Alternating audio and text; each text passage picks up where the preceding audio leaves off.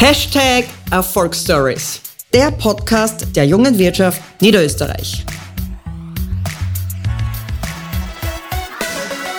Hallo und herzlich willkommen zu einer neuen Ausgabe Hashtag Erfolgsstories, dem Podcast der jungen Wirtschaft Niederösterreich. Mein Name ist Katharina Alzinger-Kittel. Als Landesvorsitzende der Jungen Wirtschaft Niederösterreich freut es mich ganz besonders, dass mich heute Lukas Renz aus dem JW-Team St. Pölten unterstützt. Lukas ist heute zu Gast bei Helmut Schwarzl, Geschäftsführer von Geberit St. Pölten. Hört rein und holt euch exklusive Tipps und Insights.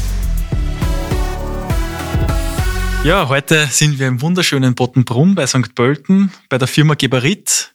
Jeder kennt's von zu Hause im Badezimmer, die Sanitärausstattung, der Marktführer für Sanitärausstattung in Österreich. Und heute sitzt man da gegenüber der Helmut Schwarzl, der Geschäftsführer der Firma Geberit Produktions GmbH und Co. KG, der uns heute dankenswerterweise die Möglichkeit gibt, ein bisschen einen Einblick in das ganze Geschäft zu bekommen.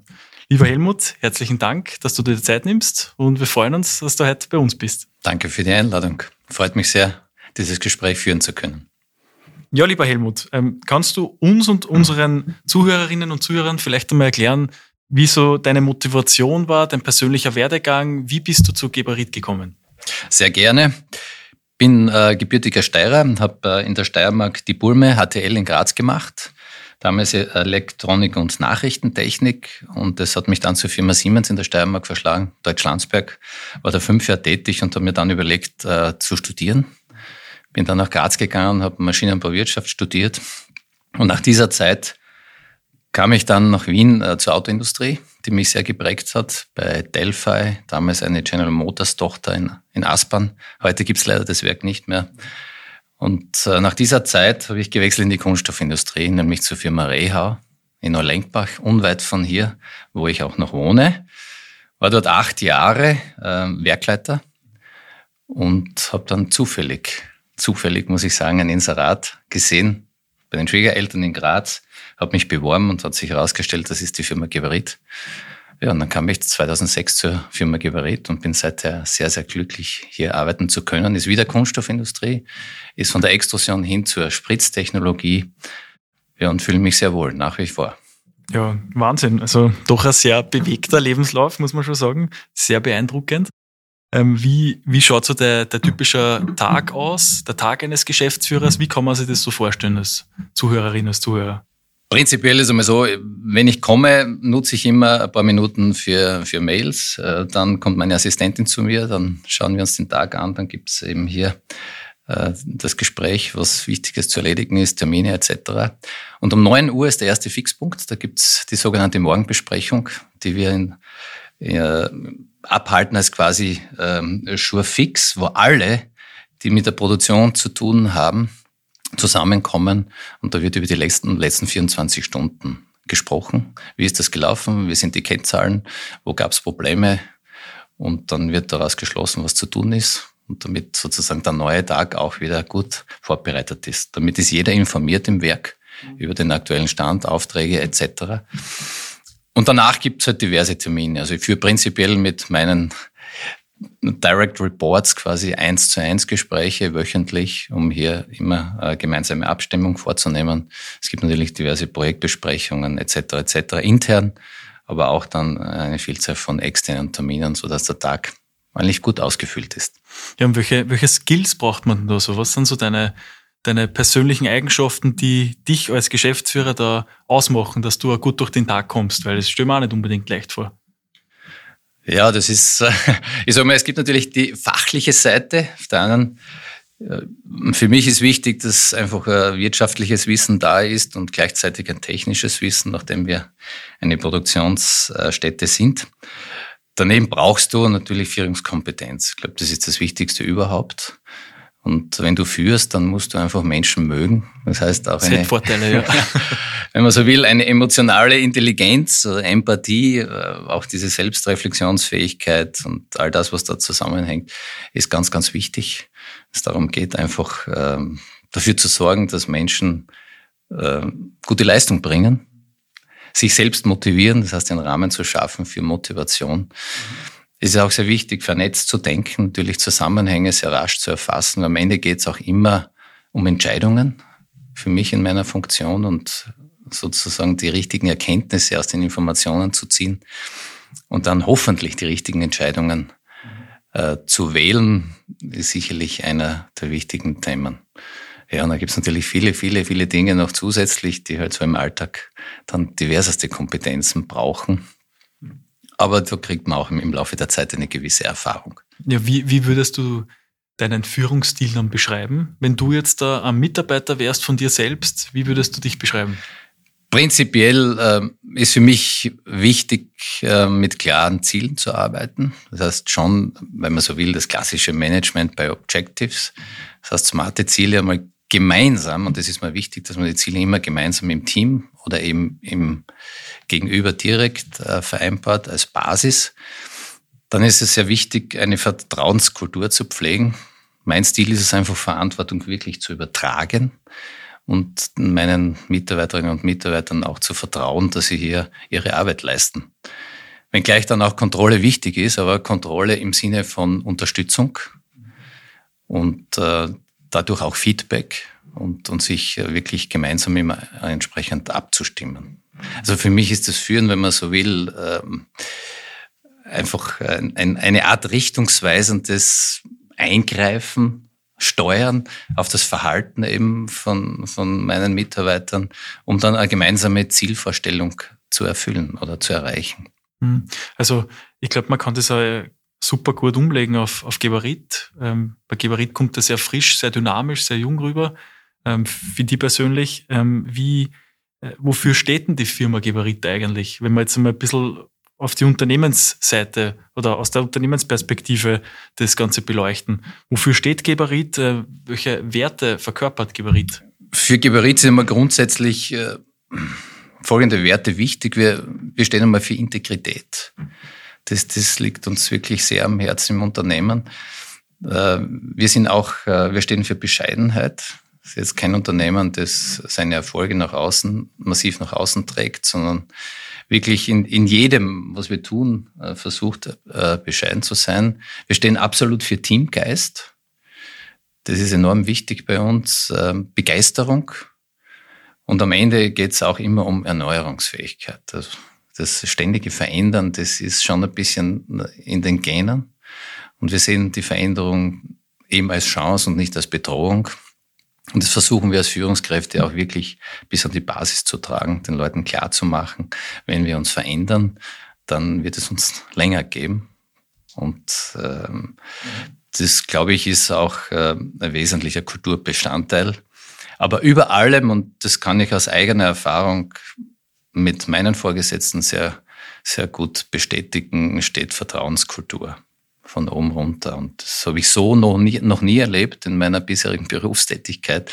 Und deshalb fühle ich mich hier auch sehr wohl, weil es auch wirklich gelebt wird. Also Walk the Talk am Ende des Tages.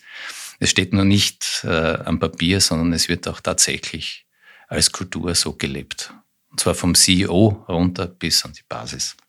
Ja, das ist wirklich äh, schöne Worte, das sagst. Das glaube ich gerade in, in dieser Zeit, wo wir uns da befinden, extrem braucht weil wir wollen ja in unserem Erfolgsstories-Podcast ja nicht nur darüber reden, ähm, wie, wie gut schickimicki wir uns nicht nach außen hin präsentieren können, sondern ähm, wo wirklich die Basis liegt. Und die Basis ist ja meistens auch geformt worden ganz stark durch Fehler, durch Learnings, durch äh, Erfahrungswerte, durch Herausforderungen, die wir überwinden hat müssen.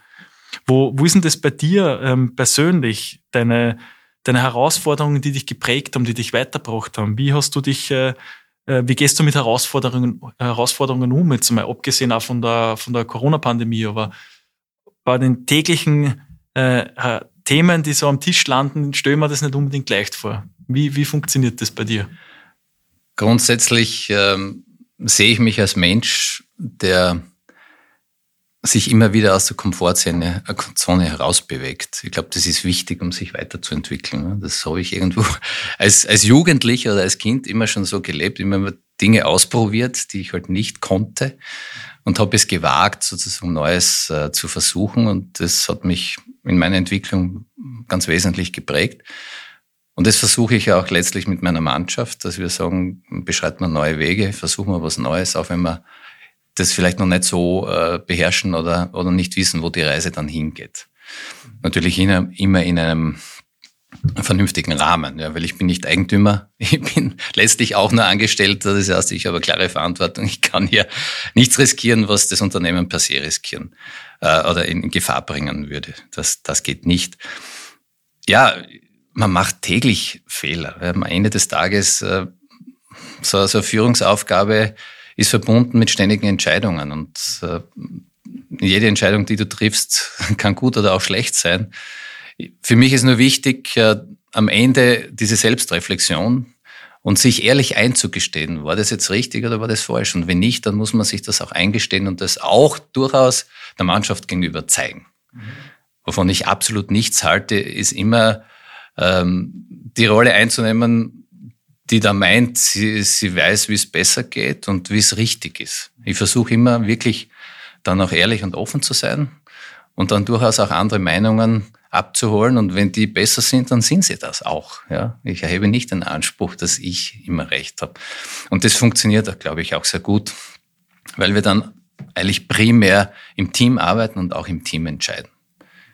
Es geht hier nicht um e-, Egoismus, Autorität. Am Ende bin ich nur ein kleines Rädchen in dem ganzen Getriebe. Und ohne meine Mannschaft werde ich auch keinen Erfolg haben.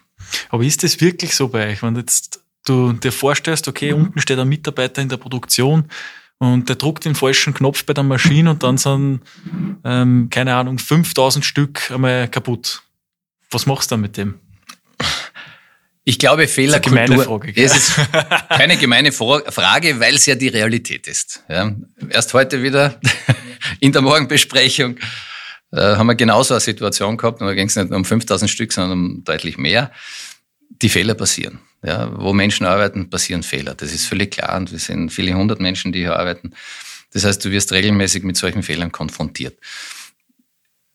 Ich meine, dass eine Fehlerkultur grundsätzlich erst die Basis legt für eine Weiterentwicklung. Es, woran verbessert man sich? Entweder man macht einen Fehler oder man hat sozusagen diesen Geistesblitz, etwas komplett Neues zu machen. In der Regel sind es Fehler. Und dann wird kontinuierlich sozusagen durch das Bearbeiten der Fehler wieder einen Schritt nach vorne gegangen. Was wir nicht machen, wir versuchen es zumindest, ich hoffe, das gelingt auch meistens, dass wir die Leute dann im Negativen zur Verantwortung ziehen. Mir ist wichtig, dass Leute, wenn sie Fehler machen, dass sie ehrlich und offen die Fehler eingestehen und sagen, okay, ist mir passiert ja, aus diesen und jenen Gründen und dass man der Organisation die Chance gibt, aus diesem Fehler wirklich zu lernen. Und dann ist es wichtig, dass Fehler eben nicht wiederholt werden. Also da bin ich dann schon relativ hart ja, und versuche, einmal ist keinmal, zweimal ist einmal zu viel. Einmal zu viel. Äh, ja, es ist natürlich, je nach Fehler passiert es dort und da vielleicht schon öfters. Aber am Ende des Tages müssen wir halt versuchen, die möglichst dann, dann nachhaltig auch zu beseitigen. Aber grundsätzlich glaube ich, eine Fehlerkultur im positiven Sinne ist wichtig. Und wer, wer das nicht aktiv annimmt, der vergibt sich eine große Chance der Weiterentwicklung. Ja, also das sind eigentlich genau die Worte, das finde ich auch in Österreich in der heutigen Zeit viel öfter braucht, weil diese berühmte Fehlerkultur, ich meine, ich sehe es halt selber ganz oft im, in, bei Startups, Jungbetrieben, ähm, du hast dann gegenüber alteingesessenen staatlichen Institutionen oder Behörden oder so Sachen, die diese, diese Toleranz halt in den wenigsten Fällen immer noch nicht. Ja. Und das ist ja immer, das wird uns gerne immer vorgehalten gegenüber den Amerikanern. Ja, wir müssen uns äh, oder wir müssen schneller über die Fehler hinwegkommen, damit man wieder auf neue Gedanken kommt, auf neue Ideen. Das bringt mir zur nächsten Frage, was ich sehr spannend finde, wenn man das von der unternehmerischen Perspektive zu dir privat einmal den, die, den Blickwinkel ändert. Ähm, was waren so deine entscheidendsten Fehler, die dich wirklich geprägt haben im Leben, die dir weitergebracht haben? Wie bist du damit umgegangen? Also ich kann mich an einen Fehler erinnern, den ich bei Geberit gemacht habe, wie ich begonnen habe, quasi hier das äh, Produktionssystem umzustellen. Ja. Ich kam aus der Autoindustrie, und für mich war Lean Management, Toyota-System etc. einfach ein wichtiges Kriterium für eine äh, effiziente und effektive Produktion. Und das gab es hier noch nicht. Und das wollte ich einführen, relativ am Beginn meiner Tätigkeit hier. Und habe dann mit einem Berater begonnen, das umzusetzen. Und wir sind da viel zu radikal in das Thema hineingegangen, haben gleich einen Pilotbereich und äh, begonnen, hier gleich alles umzubauen. Und haben aber vergessen, dass eigentlich Menschen da drinnen arbeiten, die man mitnehmen muss. Und dieser Schuss ist so richtig nach hinten losgegangen und muss sagen, ich habe da wirklich dann die Überzeugung, dass das das Richtige ist für unser Haus, äh, bei, der, bei den Menschen zunichte gemacht. Ja? Mhm. Und musste dann lange Zeit wiederum hier drum kämpfen, ihnen klarzumachen, wir müssen sowas machen. Allerdings in anderer Form der Einführung. Und es hat uns sicher viel Zeit gekostet und auch viel, wenn man so will, an, an Mindset, das da vernichtet wurde. Da habe ich sehr daraus gelernt, dass, dass, dass größere Veränderungsprozesse einfach sehr viel Energie brauchen, um die Menschen zunächst einmal vom Sinn zu überzeugen und sie dann Schritt für Schritt mitzunehmen. Man darf einfach nicht von seiner Ebene des Denkens oder des Verstehens einer Thematik ausgehen, sondern man muss sich wirklich versuchen, ganz nach unten zu bewegen, eben empathisch in die Menschen hineinzuversetzen und sie dort abzuholen, wo sie sind. Und da bin ich am Anfang wirklich gescheitert und habe halt daraus meine Lehren gezogen. Und in der Folge haben wir dann über fünf Jahre massiv verändert, haben das Haus komplett umgebaut, innen haben organisatorisch sehr viel verändert und das sehr behutsam gemacht und das wurde dann wirklich am Ende ein großer Erfolg und hat wahrscheinlich uns sprichwörtlich den Standort gerettet, mhm. weil wir dadurch sehr viel äh, an Produktivität und Effizienz gewinnen konnten. Und da hast du auch, ähm, da sind wir wieder beim Thema, das Vertrauen äh, deiner Vorgesetzten auch genießen dürfen, weil ohne Vertrauen in der Situation, wie du eingangs schon erwähnt hast, geht's halt auch nicht. Wie gehst du dann in so einer schwierigen Phase mit der Situation um? Wie, wie, wie ist das für dich persönlich? Äh, in dem Fall muss ich ganz ehrlich sagen, einfach zuzugeben, dass der Weg der falsche war. Ja. Und dann wieder zurück an den Start zu gehen. Und nicht, nicht versuchen, etwas schön zu reden und das irgendwie zu erklären, sondern man muss dann halt anerkennen, es war falsch. Und das habe ich dann auch ganz offen hingelegt. Wir haben dann auch mit dieser Firma, Beratungsfirma, nicht mehr weitergearbeitet. Die kam aus meiner Vergangenheit. Ich hatte die gekannt, auch die Personen. Ja, natürlich war ich damit verbunden, sehr eng in der Situation. Und ich musste halt eingestehen, es war falsch. Ja, und das habe ich dann ganz offen gemacht. Und wir haben dann sehr viel versucht durch ähm, Besuche von anderen Firmen, die schon weiter waren in dem Prozess, ähm, Erfahrung reinzuholen und zu schauen, wie, wie ist es denen ergangen, welche Schritte haben die gesetzt und, und daraus entsprechend dann wieder den Sinn für die ganze Sache äh, zu entwickeln. Und gerade eben bei den Führungskräften, weil die brauchst du. Auch beim Betriebsrat, den haben wir da auch mitgenommen. Und so haben wir dann schrittweise wieder das Vertrauen aufgebaut, dass dieser Prozess vielleicht auch sinnvoll ist für uns und vernünftig. Also am Ende des Tages geht es ja um die Menschen, wie man das so schön heraushört. Und ähm, das ist auch äh, ganz was Wichtiges auch für die Wirtschaft in Niederösterreich, weil wir am Ende des Tages ja auch die, diese starken Führungspersönlichkeiten, diese, diese starken Unternehmerinnen und Unternehmer brauchen. Was ist deiner Meinung nach die Formel oder ein Muster oder gibt es überhaupt eine Formel oder ein Muster für den erfolgreichen Unternehmer, für die erfolgreiche Unternehmerin? Ich glaube, es gibt ein paar Bedingungen. Das erste ist einmal eine klare Vorstellung von den Zielen. Du musst wissen, wo will ich denn eigentlich hin? Ja, als Unternehmer.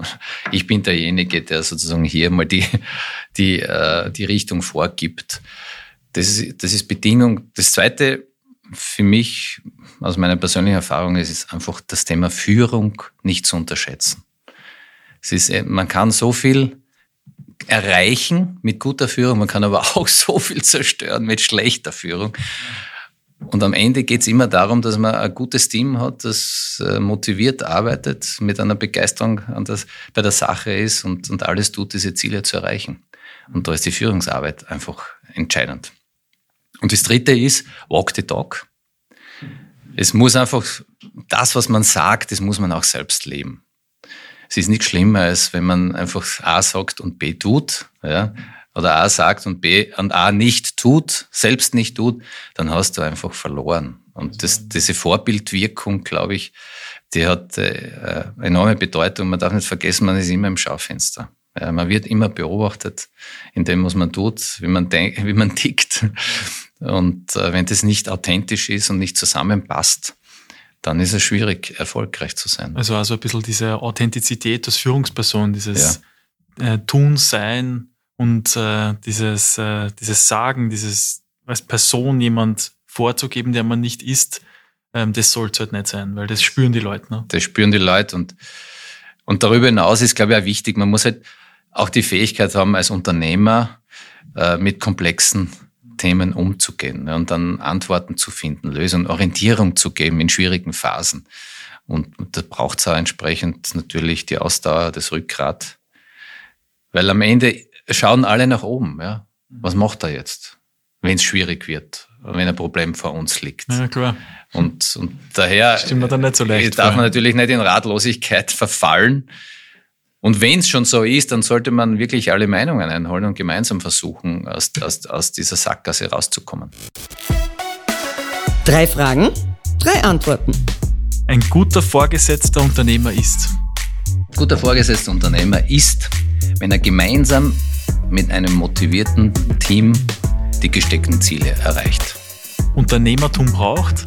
Unternehmertum braucht definitiv eine Vision, braucht eine Leidenschaft für eine Sache, braucht äh, Ausdauer, Rückgrat, ja, und am Ende auch die Fähigkeit, wieder aufzustehen, wenn man mal hinfällt und die Krone zu richten und weiterzuarbeiten. Erfolg ist? Erfolg ist, wenn man mit seinen Talenten und seinen Fähigkeiten etwas bewegen kann. Ja, und ich glaube, da, da kommen wir zu einem Thema, Stichwort Fachkräftemangel. Wie geht's denn ihr damit um bei Geberit? Ähm, habt ihr das Problem überhaupt? Seht ihr da ähm, aktuell ein Problem bei euch? Wie ist denn das so bei Geberit? Also das Problem ist natürlich omnipräsent, wenn ich so sagen darf, überall. Ja. Wir bei Geberit haben bisher es noch ganz gut abfedern können, weil wir massiv in die eigene Ausbildung äh, investiert haben in den letzten Jahrzehnten und haben in den letzten Jahren das auch nach oben geschraubt. Also die Anzahl der Lehrlinge, die wir hier ausbilden, haben wir deutlich erhöht. Damit konnten wir den Bedarf an Fachkräften bisher ganz gut abfedern. Aber das Thema Arbeitskräfte ist trotzdem ein Thema und wir haben es jetzt gesehen in den letzten zwei Jahren selbst wir, die nie ein Problem hatten, weil wir, wir hatten immer eine Liste von Leuten, die sich hier blind beworben haben. Das gibt's heute nicht mehr. Das, wir müssen auch hier aktiv rausgehen und Leute suchen. Also das ist definitiv ein Engpass, an dem wir arbeiten. Das heißt, die Attraktivität unseres Standortes muss auch hier sich in Zukunft weiterentwickeln. Das ist ja, glaube ich, die, die einzige Chance, die wir haben, langfristig. Weil Natürlich. Das Problem, wie du richtig sagst, das hört man doch immer wieder. Aber das bringt uns auch vielleicht zum nächsten Thema vom, aus der Perspektive des Wirtschaftsstandorts Niederösterreich. Ähm, was macht Niederösterreich so besonders, deiner Meinung nach, als Wirtschaftsstandort? Ich finde, Niederösterreich ist deshalb besonders, weil es im Prinzip einen Wandel durchlaufen hat, das Bundesland. Ja, als ehemaliges Agrarland hat es hin zu einem interessanten Industrieland geschafft. Das zeigt schon, dass, dass hier im Land einfach Kräfte am Ruder sind, die, die eine Vision haben, die eine Vorstellung haben, dass der Standort Niederösterreich auf, auf mehrere Beine aufzustellen ist und, und hier auch äh, seine Zukunft entfalten kann. Das ist das eine ich sehe auch eine sehr gute Partnerschaft von allen Stakeholdern. Ja, ob das jetzt die Politik ist, ob das die Interessensvertretung wie die Wirtschaftskammer, Industriellen Vereinigung etc. sind. Wir haben da extrem gutes Miteinander, auch ähm, durchaus mit Arbeiterkammer und so weiter, Gewerkschaft, das, das funktioniert extrem gut. Also hier passt einfach die Zusammenarbeit. Und was noch gut ist, finde ich, einfach das Investieren in Forschung und Entwicklungsinstitutionen. Ähm, diese Technopole halte ich für eine extrem gute Entwicklung, dass man hier Know-how ins Land holt und damit eine gute, Grundlage schafft, dass eben entsprechend, entsprechend der Wissenspotenzial da ist, dass gute Leute ins Land kommen. Und neben der guten Lebensqualität, die Niederösterreich zweifellos hat, hier auch interessante Betriebe sich ansiedeln. Lieber Helmut, wenn du unseren Unternehmerinnen und, jungen Unternehmerinnen und Unternehmern einen Tipp, eine Sache zum Erfolg mitgeben könntest, welcher wäre das? Ich glaube, sie hat es im Prinzip eh schon ausgedrückt. Man muss eine Vision, eine klare Zielvorstellung haben von dem, was man tut, was man erreichen will.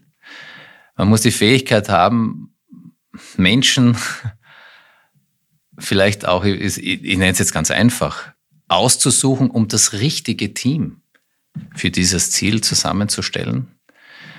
Und man braucht am Ende dann die nötige Ausdauer und den langen Atem dran zu bleiben. weil heute einen Schalter umzulegen und erfolgreich zu sein, funktioniert nicht. Die Chancen sind zwar da, aber ich glaube, man muss hart dafür arbeiten. Super. Lieber Helmut, herzlichen Dank für die Einblicke heute bei der Geberit. Wir freuen uns sehr und hoffen, dass wir uns dann bald wiedersehen.